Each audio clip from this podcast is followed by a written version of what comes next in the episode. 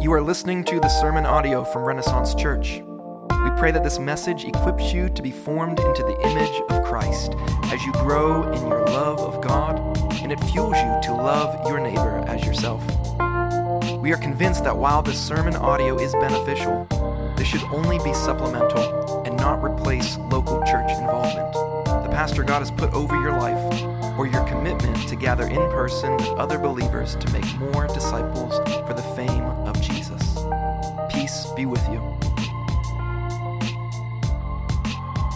Well, for those of you who do not know me, uh, my name is Rob, and I'm one of the pastors here on staff. And on behalf of our elder team, behalf of our staff, I want to uh, take a moment and just welcome you here. Now, we find ourselves in the second chapter of Lamentations during our Advent series, where we're trekking through the whole songbook of Lamentations. And if you have not already, I want to encourage you to, to listen to the introduction, if not the whole sermon from last week's, to give, to give yourself some context and some themes for this whole book um, that we'll be preaching through that I won't be able to address every single week. And so go back and, and listen to uh, that introduction or the whole sermon uh, to give you guys some context.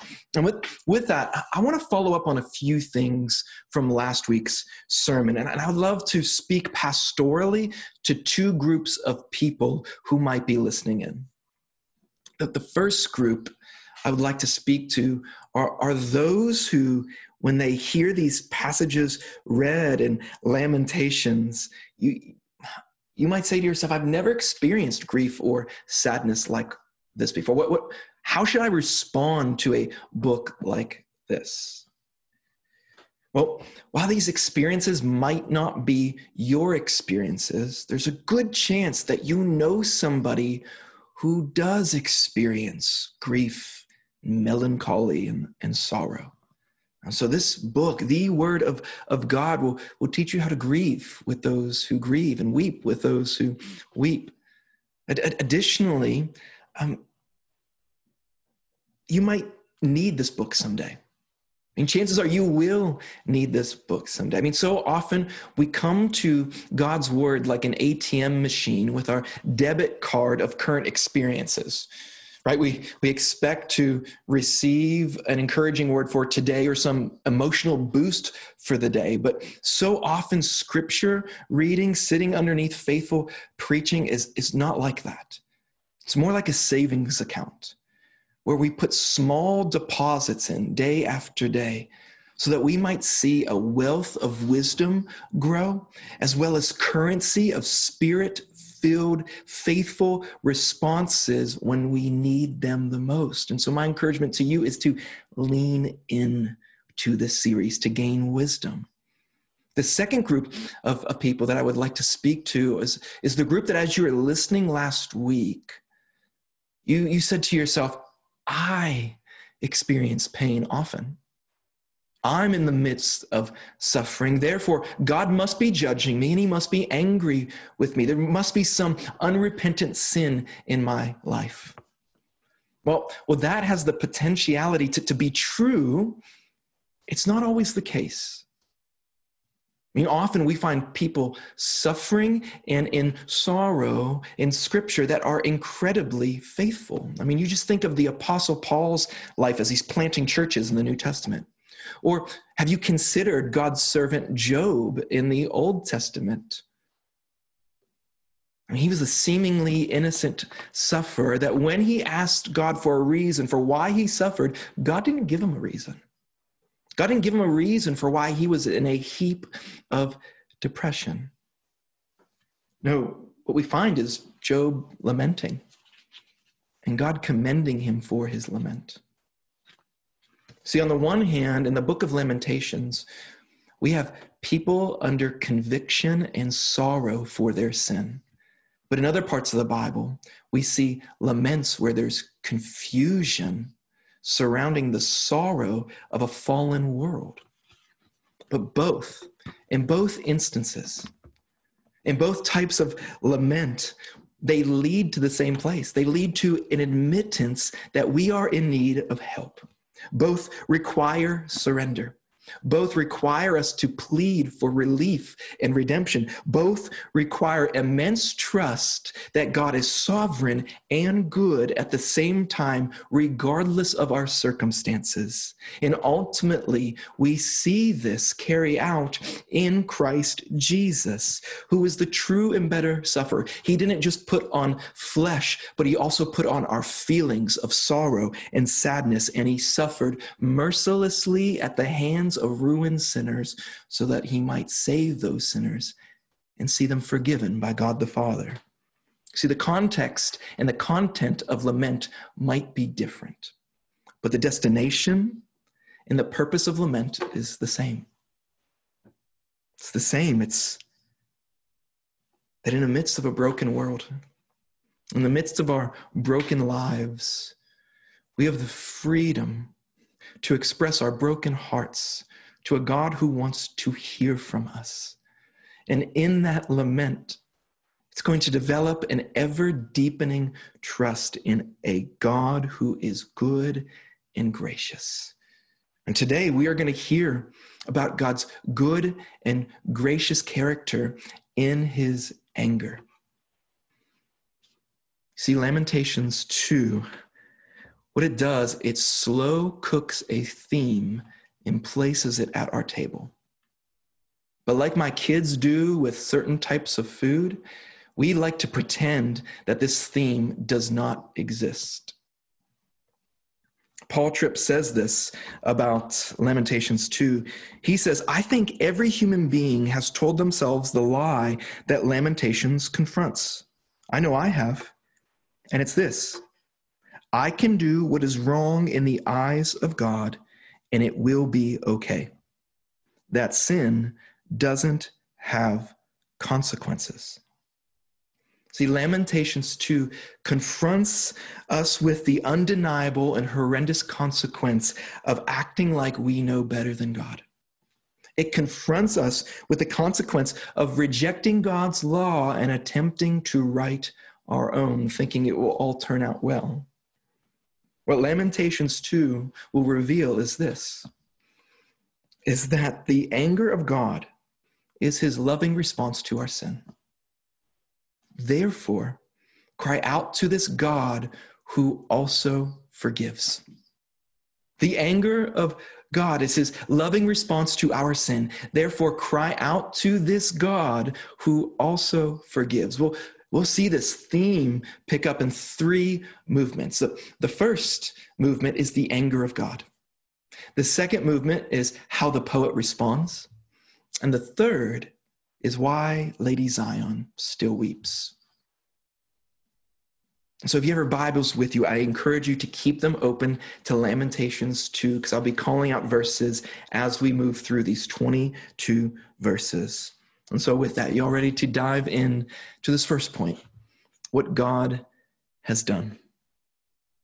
So, it seems like Lady Zion has sunken into a sobbing mess of silence while she's exiled in Babylon. Remember, Lady Zion is one of the characters we find in Lamentations. And we won't hear from her again until the final three stanzas of this funeral song. Now remember, Lamentations are acrostic, meaning they follow the Hebrew alphabet. And here, the poet, from Aleph to, to Tav is the Hebrew alphabet of A and, and Z.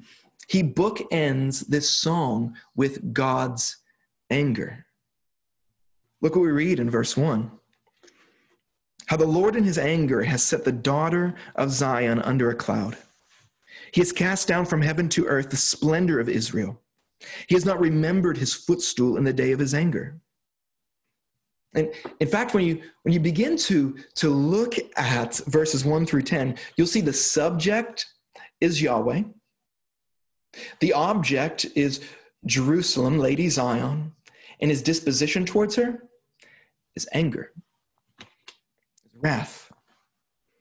From heaven to earth, he's rent He's rent the connection between him and Israel. The temple gone, the walls destroyed, his mercy seat gone. In fact, the poet tells us who destroyed it all. It was the right hand of God. You see, the right hand of God, it was power. The right hand of God is majesty, is authority, but for Israel, it's also a source of comfort, of protection, and refuge. And now in verses three and four, this right hand no longer protects, but instead it pulls back the war bow, aiming it directly at Jerusalem. Verses 4 in Lamentations 2 reads this He has bent his bow like an enemy, with his right hand set like a foe. Now, I'm, I'm sure all of us have experienced a good amount of unhealthy anger in our lives, from it, be it a, a temperamental mother, or an emotionally unhealthy father or a narcissist for a boss, or if we are honest and self aware enough, we've experienced our own short fuses that are lit by the most minuscule spark when things don't go our way. But godly anger, godly anger as an honest manifestation of real love of offended righteousness, it's, it's rare among us. Godly anger, it's, it's like the loving care of a concerned mother who tells her son he cannot play outside in the snow anymore because he keeps going and playing in the slippery streets, even though she has warned him not to. That's what God's anger is like it's loving concern. The Hebrews were fond of using God's anger to describe something that derives from this understanding that God's anger was always sourced and evidenced from his concern for them. A theologian named Heschel writes this God's concern is a prerequisite and source of his anger. It is because he cares for man that his anger may be kindled against man. And now, since Lady Zion has treated God like an enemy, then God's anger will feel as if the Lord is like an enemy. Lamentations 2 5 says, The Lord has become like an enemy. He has swallowed up Israel. The city, the city that has forsaken God, has now become utterly forsaken by God. The walls that were meant to protect, look, look in Lamentations 2 with me. The walls to protect in verse 8, torn down. Leaders to lead in verse 9, beaten down. Festivals and Sabbaths to feast and to rest, verse 6, stripped down. His temple and his sanctuary to find mercy, in verse 7, sunk down. The elders and young women's voice in verse 10 volume turned down to zero, and their heads are bowed down to the ground. Down, down, down in God's anger. God has, with care and concern, toppled down these rich symbols of his covenantal love that his bride Israel has pawned off to foreign enemy lovers. This is the anger of God. And now we will hear how the poet responds. It's point two how the poet responds. Look with me in verse 11. My eyes are spent with weeping, my stomach churns.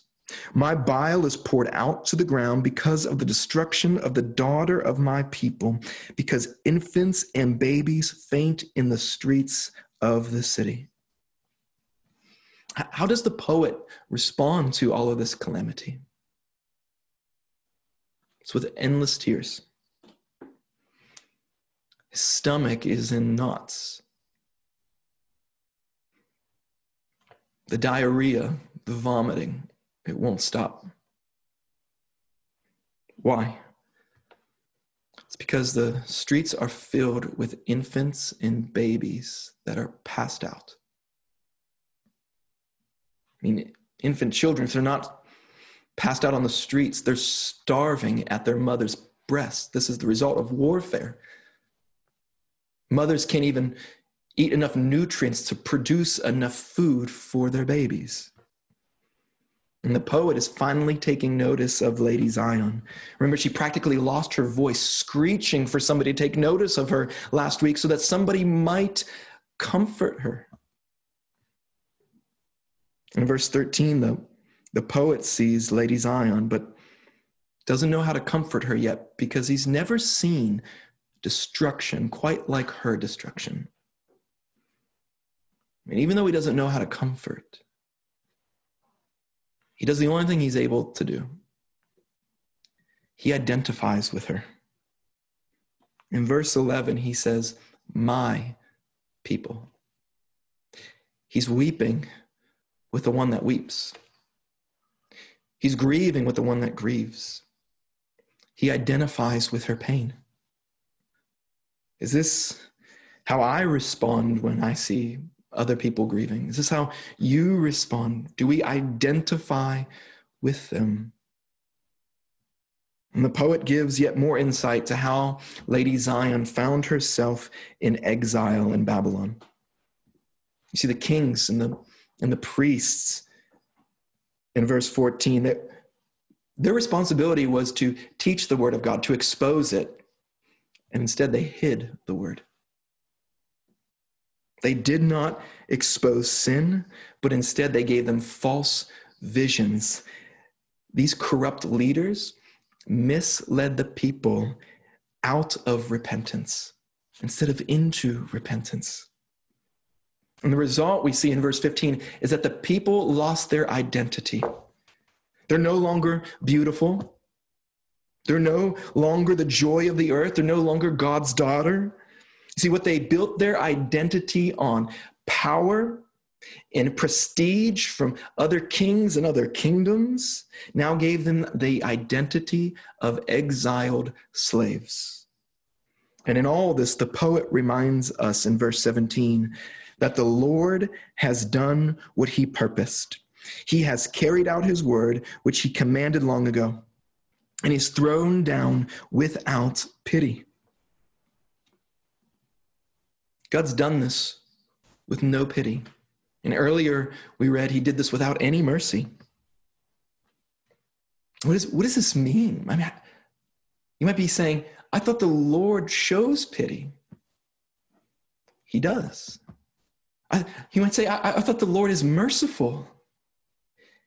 He is. See, on the one hand, he warned them.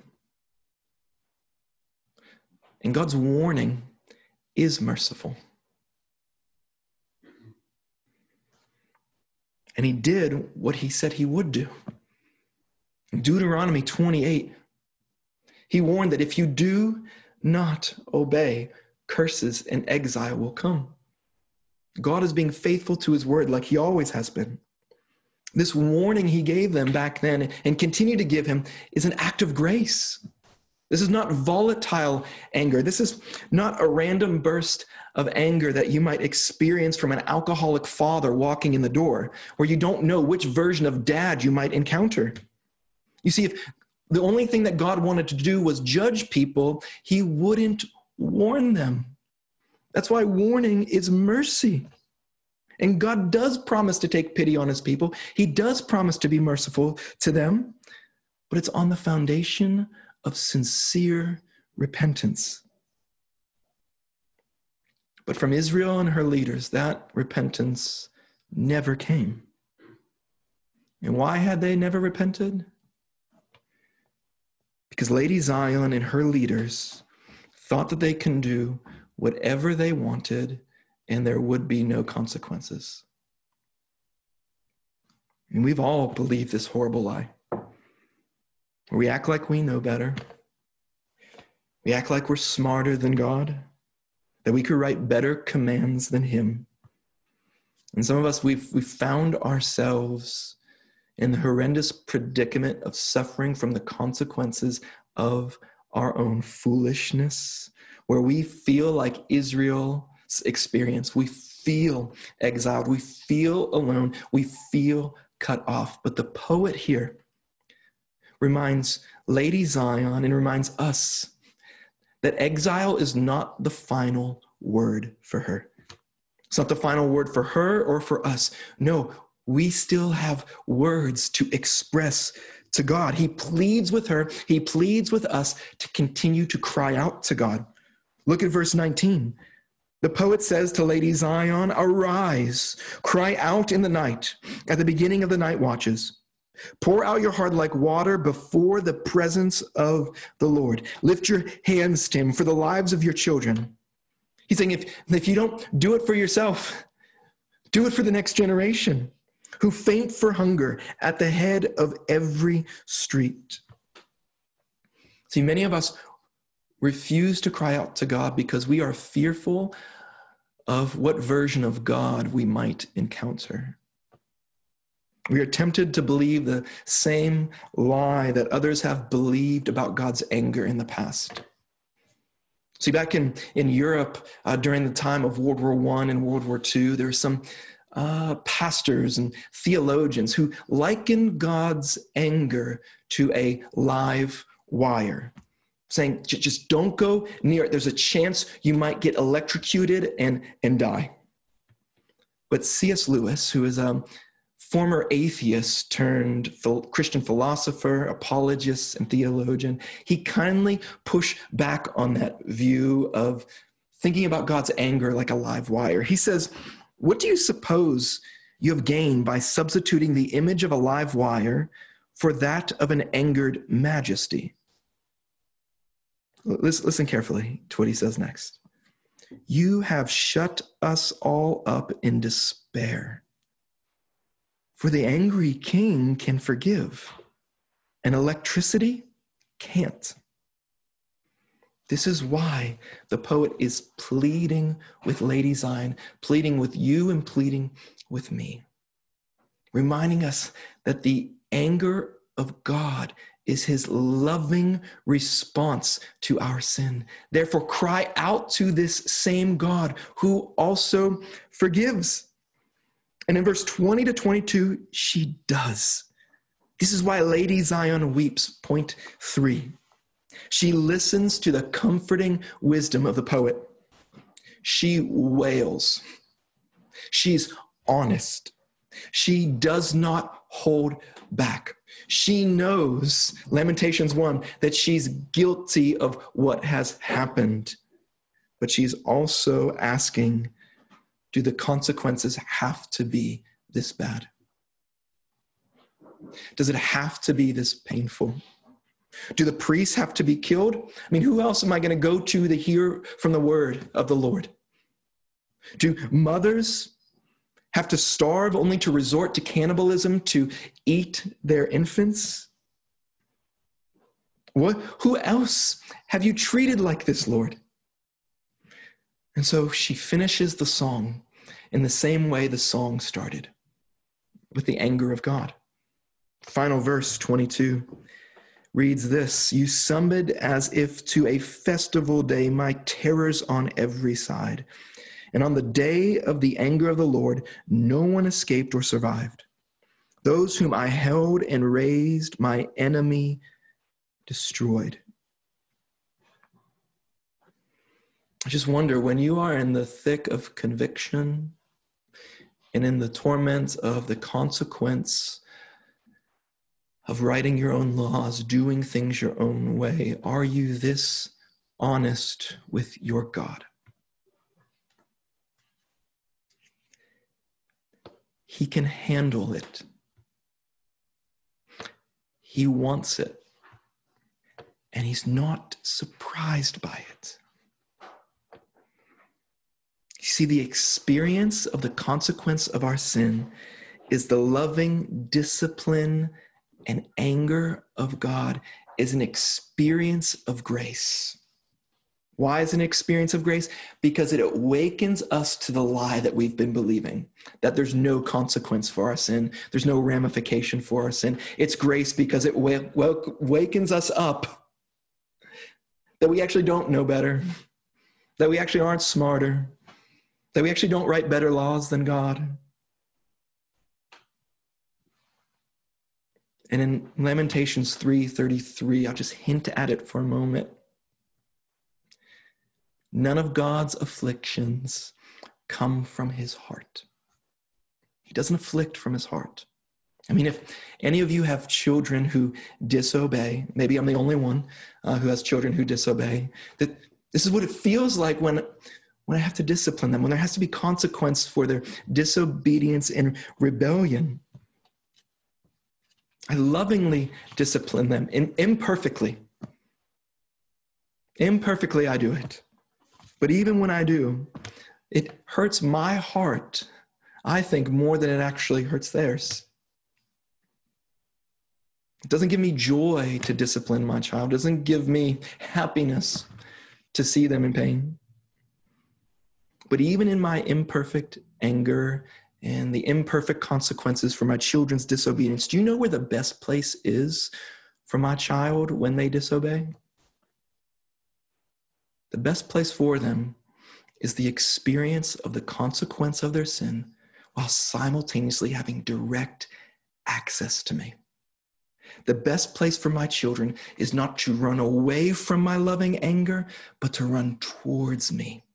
And this is what the poet is inviting Lady Zion to do is to run towards the God who is angry but is also gracious and compassionate He's slow to anger. His anger is slow, doesn't last forever, but his mercy is abounding and lasts forever. And with her words and with her song, she is crying out to the only God who can comfort.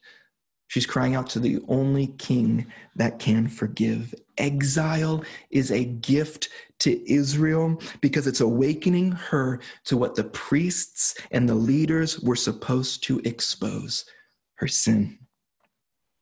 And when we grieve over our sin, the Apostle Paul tells us that godly grief leads to repentance. And where there's repentance, mercy and pity is found. And this points to the greatest consequence to our rebellion it's death, separation from God, it's exile. There have only ever been three exiles in the book of the in, in the whole of the Bible. First exile we see is in Genesis 3, where Adam and Eve sinned and they were exiled from the garden. The second exile that we see is here in Lamentations, where they're exiled to Babylon because of their sin. But in each one of those exiles, there, there's a hint of hope. There's promise of a rescuer, promise of a redeemer.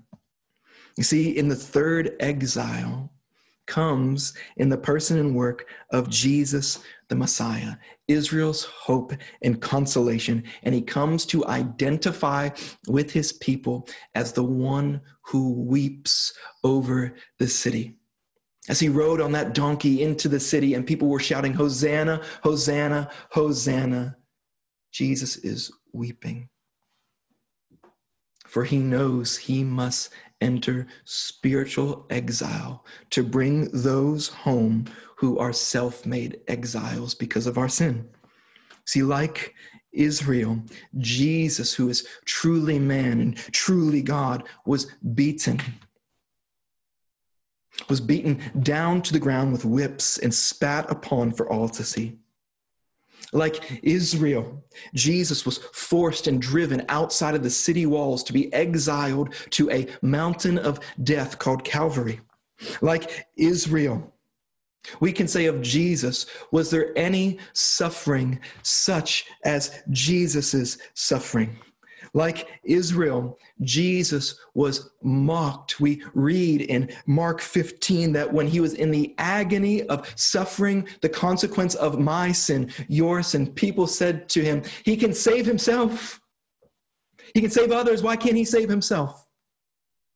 You who say you can rebuild the temple in three days after it's been torn down, why don't you get off that cross? Like Israel on the festival day of the Passover, there were terrors on every side of him, and the anger of the Lord was poured out on Jesus. The Lord's anger came down on Jesus, and he did not survive the horrors of the cross. He did not get off that cross, for he knew if he would have gotten off that cross, he wouldn't save us from the consequence of our sin eternal exile in hell. Like Israel, Jesus experienced exile, spiritual exile from the Father on that cross. Jesus, the propitiation, the Lamb of God who absorbed the wrath and punishment and the anger of God, was fully poured out on Jesus for what we deserve. You see, the right hand of God was pouring out punishment on Jesus. So that same hand of God can offer for protection for those who run to him and repent and come to him and cry out to him. See, like my ch- children, the best place for them to be is in my presence. The best place for us to be is run towards the God who is not only angry over our sin, but offers forgiveness and the place where we run to is where wrath and mercy meet, where anger and grace collide. And it's there we stand forgiven at the cross of Jesus. See, it's when we trust in Christ's finished work in his life, death, and resurrection, we will no longer be exiled from God, but we will be welcomed home.